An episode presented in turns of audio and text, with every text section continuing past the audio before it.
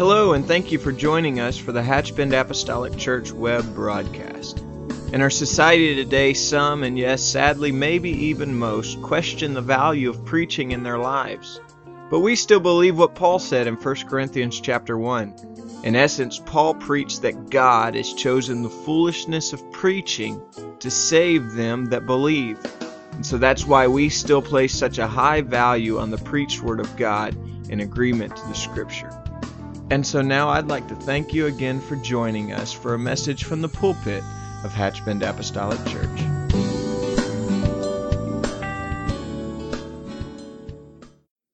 He is faithful. He is faithful. He is faithful. He's a just God today. Praise the Lord. You're worthy, Lord.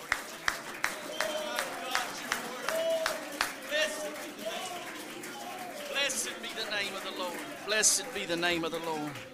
Praise the Lord. You may be seated. What a privilege it is to be in the house of the Lord this morning. And what an honor it is to together with you and worship with the people of God. Praise the Lord. How many is enjoying this series on seasons? Amen. This is already making an impact on my life and in study this week, this one here is just seems to this seems to fit me because I spend a lot of time here. We're going to talk about today seasons of famine. Seasons of famine. Our focus scripture this morning will be found in 1 Kings 17. We're going to begin reading with verse 1, and you can remain seated while we go there. And it is wonderful to see our lovely First Lady here with us this morning.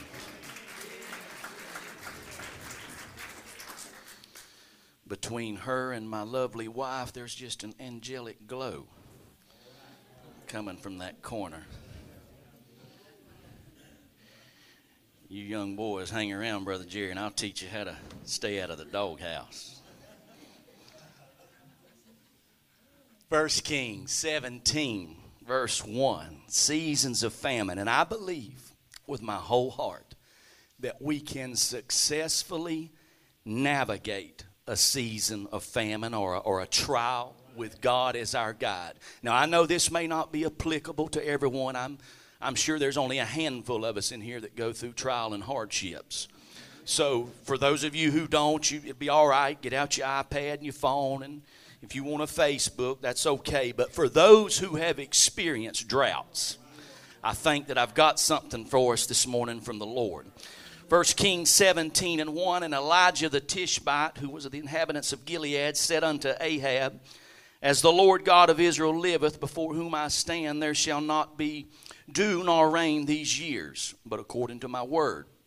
And the word of the Lord came unto him, saying, Get thee hence and turn thee eastward and hide thyself by the brook Cherith, that is before Jordan. And it shall be that thou shalt drink of the brook, and I have commanded the ravens to feed thee there. So he went and did according unto the word of the Lord, for he went and dwelt by the brook Cherith, that is before Jordan. And the ravens brought him bread and flesh in the morning, and bread and flesh in the evening, and he drank of the brook of the brook. In September of 1944, the people of the Netherlands experienced a famine that was infamously recalled as the Dutch hunger winter. And near the end of World War II, the German forces had cut off much of the needed food and supplies from the heavy populated western provinces of the Netherlands. The resulting famine impacted 4.5 million people. It is estimated that between 18,000 and 22,000 individuals died from malnutrition before relief from the war brought an end to that famine in the month of May of 1945. It is important to note that the Dutch did not struggle with malnutrition before or after this war or after this brief season of horrible hardship. Scientists have discovered through research through the years that even the Dutch hunger winter was not a long season, but the generation that followed was impacted by the repercussions of the famine. Some children born after this famine suffered neurological disorders, and it was because of this maternal malnutrition. The actress Audrey Hepburn was one of the more famous children forever altered by the Dutch hunger winter. Some suggest that her struggle later in life with clinical depression was due to malnutrition. Famine, trials, hardship, even for a season, can have an impact and change forever anyone. Not just famine from the lack of food. I hope you understand that's not what we're referring to this morning, but a lack or a loss can have an irreparable impact on the life of not only ourselves, but those who are behind us. Jesus declared that God maketh his sun to rise on the evil and on the good, and sendeth rain on the just and the unjust. Loss and lack are just a part of life. We may not know starvation from food, any of us here in this house, but famine as a season of loss has affected us all. I'm quite confident of that this morning. Maybe it was an unexpected job loss resulting in months of financial struggle. Maybe it was the loss of a loved one that perhaps sent you into a season of what seemed to be unending grief. But whatever it may be, the doubt or the recall of the season of sowing into the will of God, you may have give everything that you had to God. You may have been following the path that He laid before you. You may have been committed to the kingdom of God, and you may have sowed into the kingdom of God only to experience an extended season where you never seem to reap anything. You do and do and do for God, but you seem to never get anything back.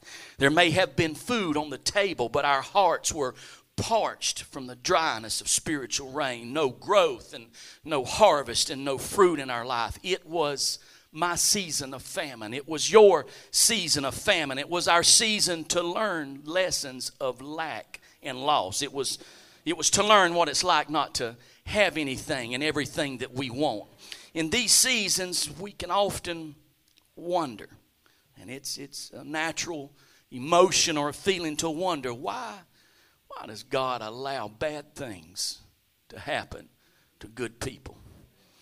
The God of Abraham, Isaac, and Jacob had proven himself to be a God of provision. And he had abundance for the first family of faith. He had poured out his blessings on Abraham. Abraham had started on a journey and had no clue where God was taking him. He only knew that God promised him a promised land and promised him that he would be the fathers of many nations. And the birth of his son Isaac set this promise into motion. And after many years had passed, including Abraham himself passing and Isaac passing, here is Jacob Here's a man who would never forget the, the stories that his dad would tell of Mount Moriah. He would never forget how he heard of the voice of the angel of God calling from the fiery bush and the sacrifice being caught in the thicket. Without question, Jehovah Jireh had always seen the need and had always provided it. Of course, Jacob held his own glorious testimony, as those of us who know the story, he had labored for his Uncle Laban for 14 years, only to find out that he was not the only one that, who could deceive, but he endured all while God had his back. Jacob stated in Genesis 31 and 7, he said, He changed my wages 10 times, but God suffered him not to hurt me. Even in the midst of trial, even in the midst of hardship, if we stay faithful to God, He will have our back. Jacob's birthright and his blessing seemed to always go before him. There were setbacks, there were uncertainties, there was things that he endured that he did not have the answer for, but God always was faithful. None of his physical blessings, though, however, could pass that wrestling match he had at Bethel. Jacob's quest to know God his desire, his passion had always been rewarded. It is not likely that Jacob entertained any false notion about his own spiritual superiority. See, Jacob knew his weaknesses, he knew where his faults lied. And his life was a case study. It is a case study of God's unmerited favor. And I remind us today that, and I respectfully say this, but you and I are here this morning and God owes us nothing. It is because of His unmerited favor that we find ourselves in this house today. It is because His grace and His mercy that we find our hearts washed pure and our lives filled with the Spirit of God. See, Jacob pursued his divine encounter with a passion. And that passion is what gave him power with not only men, but God. He enjoyed the abundance and he embraced transformation. Jacob seemed to relish in his part in God's purpose for his family, and God remained faithful to Jacob.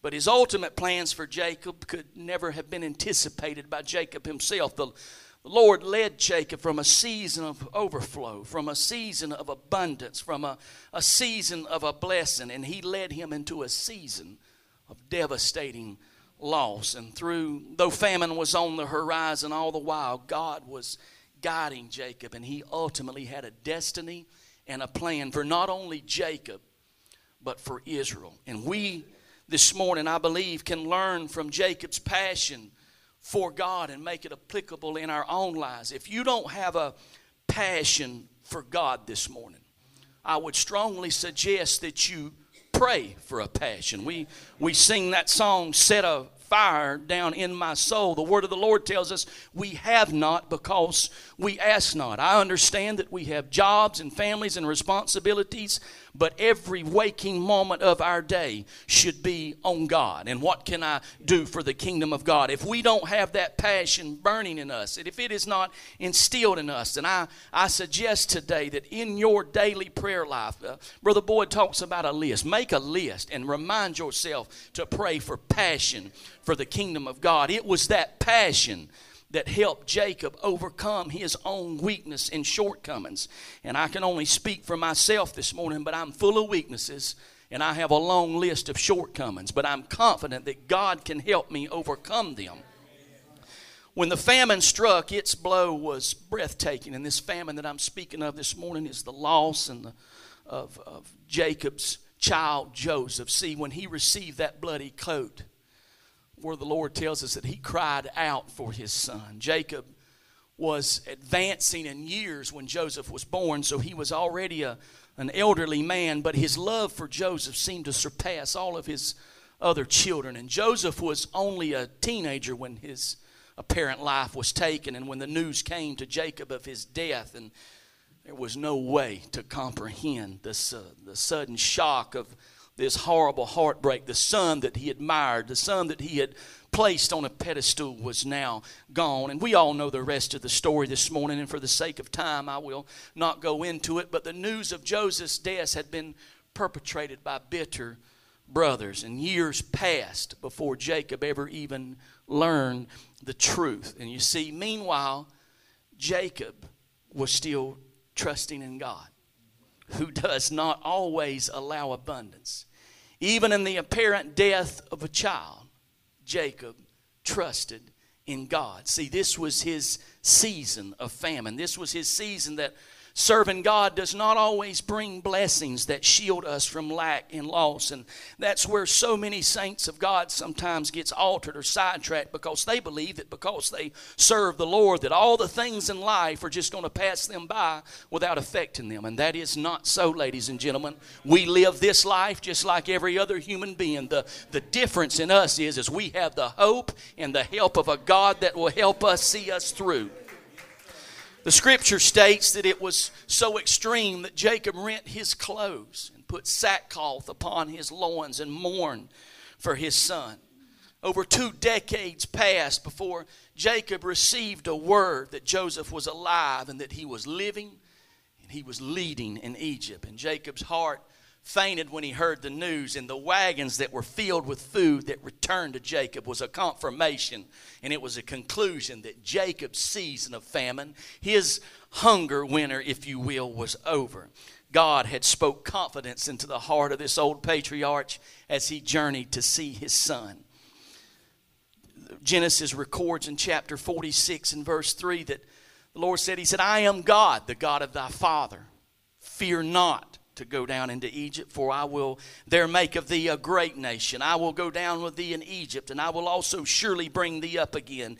And Joseph shall put his hand upon thine eyes. Similar words are penned there by the writer that were spoken to Abraham. And so God's continual promise seems to flow down the generation from generation. And that's why this morning, if I could pause here and say how crucial how crucial it is, ladies and gentlemen, that what you do today is going to make an eternal difference in those back there. They're watching, they're waiting, they're looking at how we handle adversity, and what we do today will have an impact on the future that follows us. We never read, you'll never read in the Word of God where the Lord spoke to Jacob during this season of famine he grieved the loss of his son, and all the while, God remained silent. Jacob's faith is what sustained him until the Lord would reveal the reward for his faithfulness. And I wonder this morning how do we handle the silence of God during our season of famine? Do we doubt God? Do we get angry with God and frustrated with God and turn our backs on God. God, I've been asking for this. You don't seem to be hearing me, so what's the use? How do we handle those silent times? And it's so important to remain faithful. I, I, I say this respectfully, but it has been hammered and hammered, if you've paid attention for the last few months across this pulpit, about prayer. And it is so important to stay faithful to prayer and the word because a season of famine is coming. A season of silence is coming. It's inevitable. It will be in all of our lives. And if you wait till that season to decide to start praying, you're in trouble. You will not make it. It's it's the before, it's the pre attempt of prayer and the word establishing a base to build faith. Because without faith, ladies and gentlemen, we will not make this journey. That's why it's so often referred to as a step of faith or a journey of faith. Ironically, Joseph, when he was left for dead, he too entered into his own famine or his own season of hunger. He was removed from his family. He was falsely accused by Potiphar's wife and then falsely imprisoned and he entered his own miserable hunger winter. His dreams and his purpose and his promise was now exchanged for prison bars. I'm quite sure when Joseph was dreaming, he never seen a pit. I'm, I'm quite sure he never seen a journey in the back of a wagon to Egypt. And he never saw himself being sold on an auction block as a slave. And he never saw himself imprisoned. And sometimes we get a word from the Lord or we get a vision or we get a we get a glimpse of where God wants to take us and sometimes we get our minds so wrapped around the good things that God is going to do and he is a good God. He is faithful. But we sometimes forget there's some things we can't have until we learn how to deal with some other things. And sometimes it's the season of famine or it's this trial or it's this hardship that is preparing you for what God wants to do. And then when we fail in that season and God don't give us what we desired, we wonder why. Well, I submit to us this morning it's probably because we we couldn't help. We couldn't have handled that particular thing in our life. Somehow, despite the circumstances, he was determined to be found faithful, even in the little things.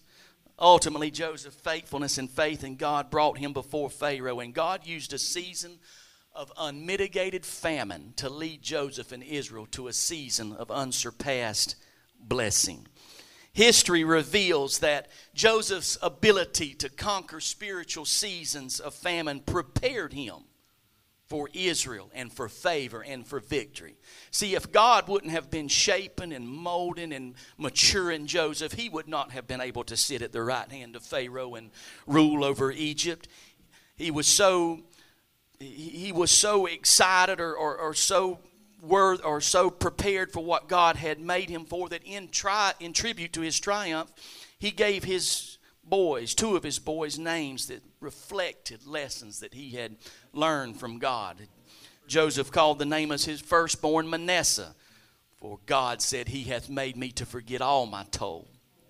all my father's house. And the name of the second he called Ephraim, for God hath caused me to be fruitful in the land of my affliction. There are lessons that we can all learn for our own season of famine. Loss and lack. Hear me this morning. Loss and lack need not change our commitment to the Lord. Just because we don't have something or just because we don't give something should not be a reason to turn our backs on God. Rejoice. First Thessalonians tells us in chapter 5 rejoice evermore, pray without ceasing, and everything give thanks, for this is the will of God in Christ Jesus concerning you. I open with a story of the historical Dutch hunger winter, which stunted the growth of survivors. And spiritual hunger winners help us grow in our relationship with the Lord. It's hard to get our minds wrapped around that, that while we're facing adversity, we're growing. But it helps us grow forward in our relationship with the Lord and His plan for our lives. Seasons of famine are inevitable, they're coming, but we can be fruitful even in famine. Let us determine to grow through whatever we go through. I want you to pay special attention to that on the screen this morning. Let us determine to grow through whatever we go through. Everybody say this with me I'm going to grow no matter where I go.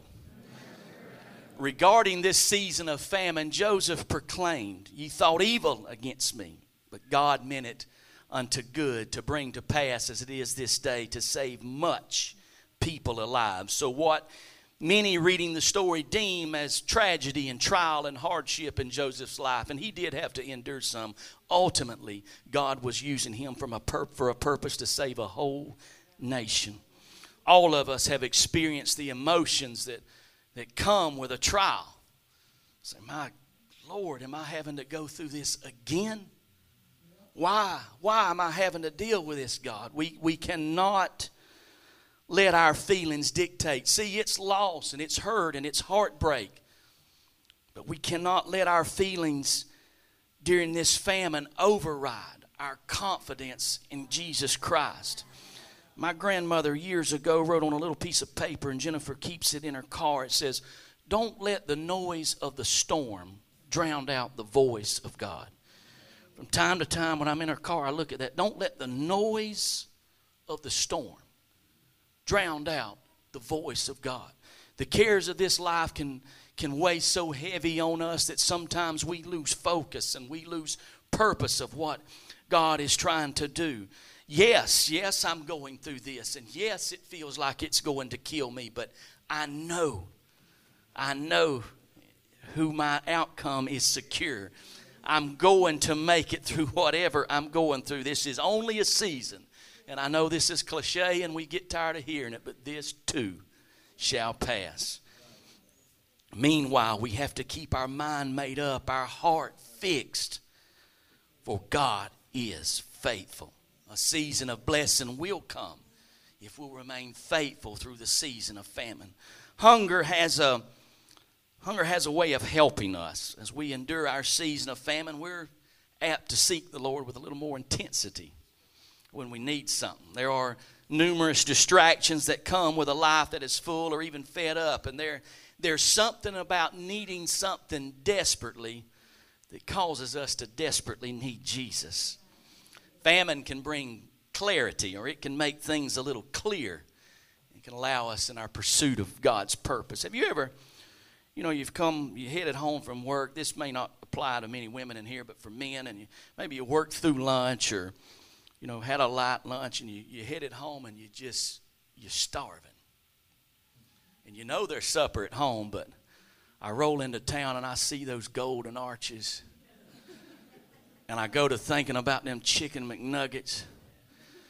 And them's the best chicken McNuggets in the world.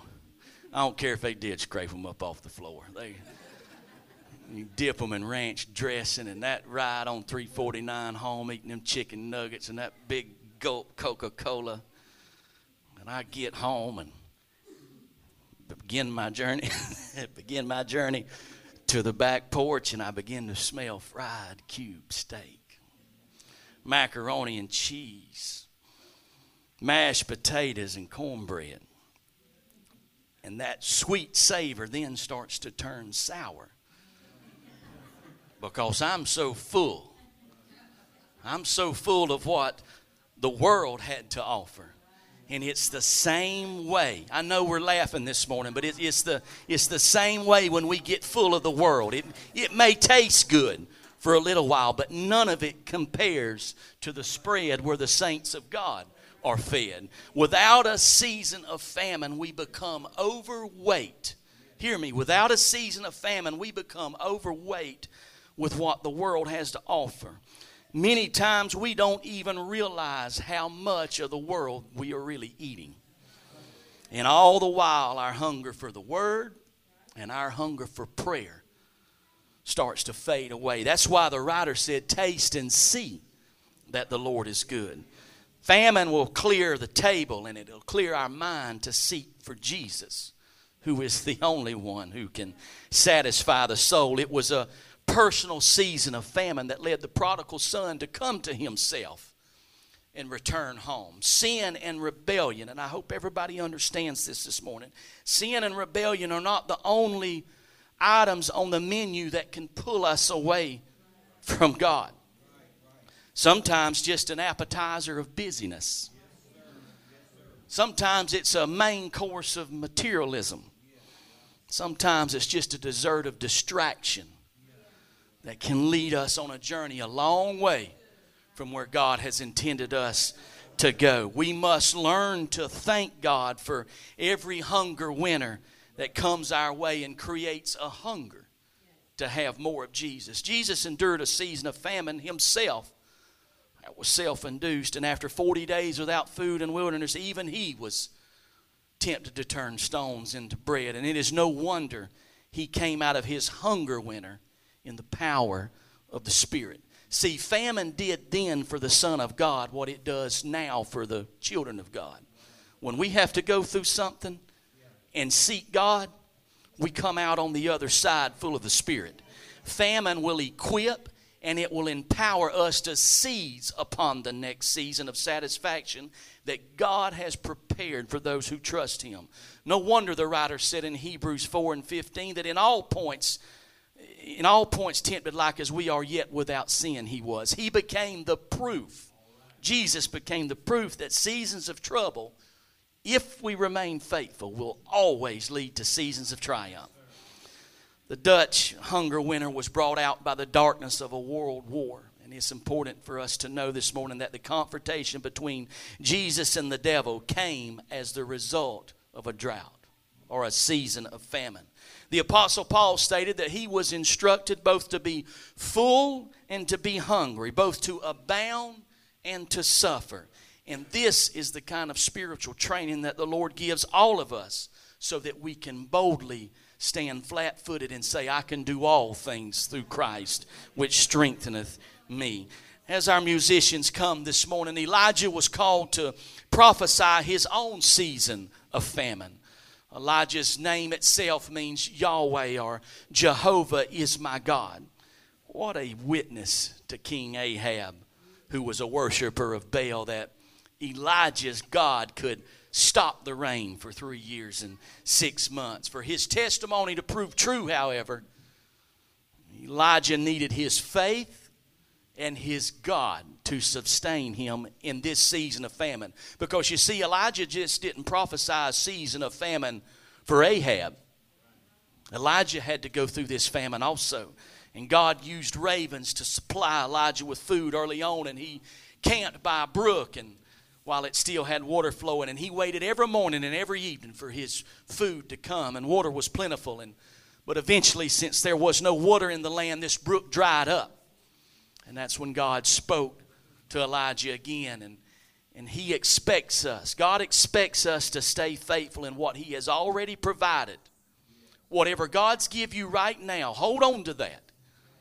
Trust in that and stay faithful until he provides something else. And in due season, in due season, famines have a way of making us sensitive to the voice of God. When we go through something, when we're experiencing something, we, we tend to want to lean more and listen to what God has to say. And Thus Elijah was directed to Zarephath, and there a widow was summoned by the Lord to sustain Elijah. See, for Elijah, this was an upgrade. Birds had been feeding him. Now God was going to allow a woman to feed him, and this was an opportunity also for God to show one more time his power. And as she was directed by Elijah, her obedience, because Elijah obeyed, obeyed the voice of God. Now God is in somebody else's life that has the opportunity to obey His word and receive their own miracle. Hear this. If you don't hear nothing I say today, hear these closing comments that our faithfulness during seasons of famine can open doors for our faith to impact others.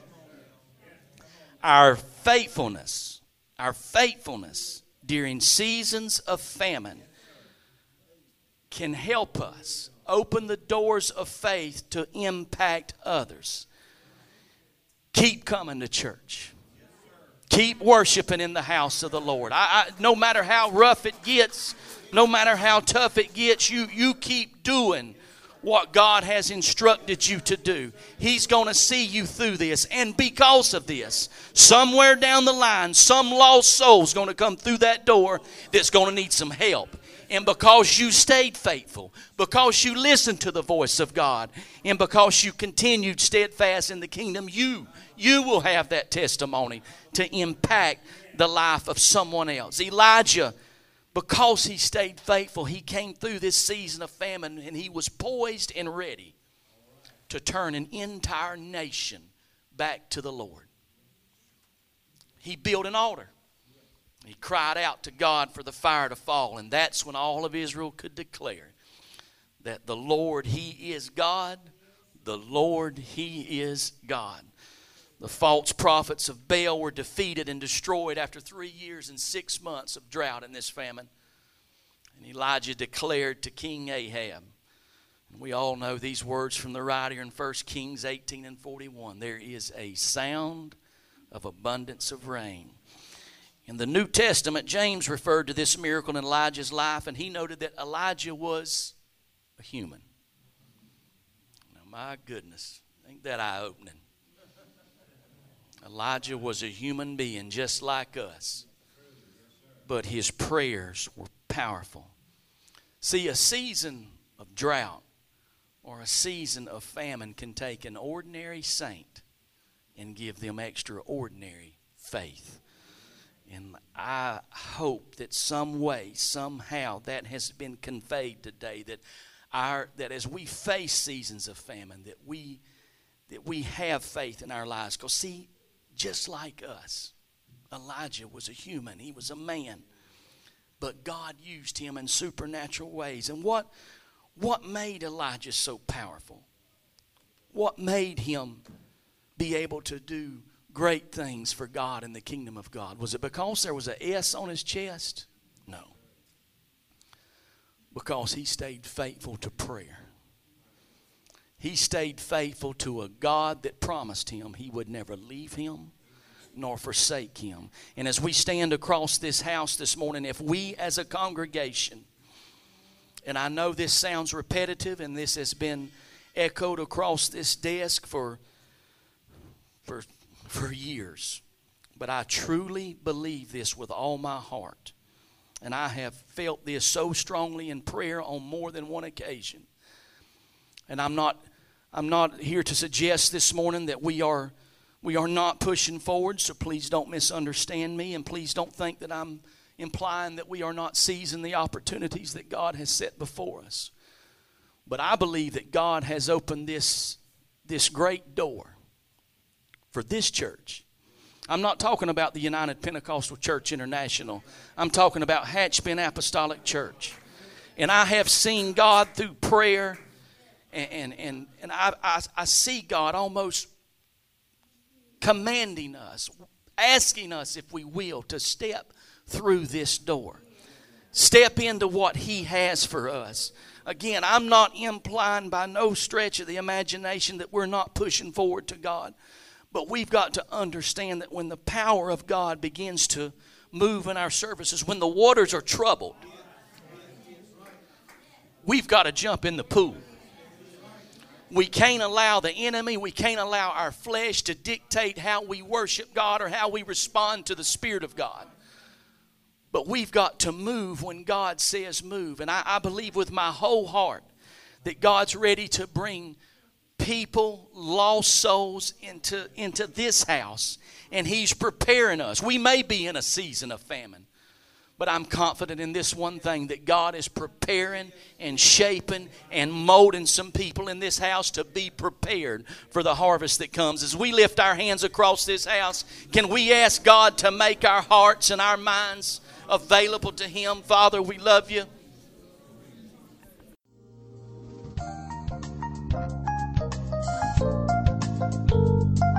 This message has been brought to you today by the Media Ministry of Hatchbend Apostolic Church. We pray that it's ministered to you in some way, and we'd like to take this opportunity to invite you to join us in service here at Hatchbend Apostolic. Our Sunday services begin at 10 a.m. and our Wednesday night service at 7:30 p.m. For any more information or to speak with our ministry staff, please feel free to call our church office at 386 935 2806, or you can visit the contact link here on our website. Again, thank you for listening, and we pray God's richest blessings on you and your family.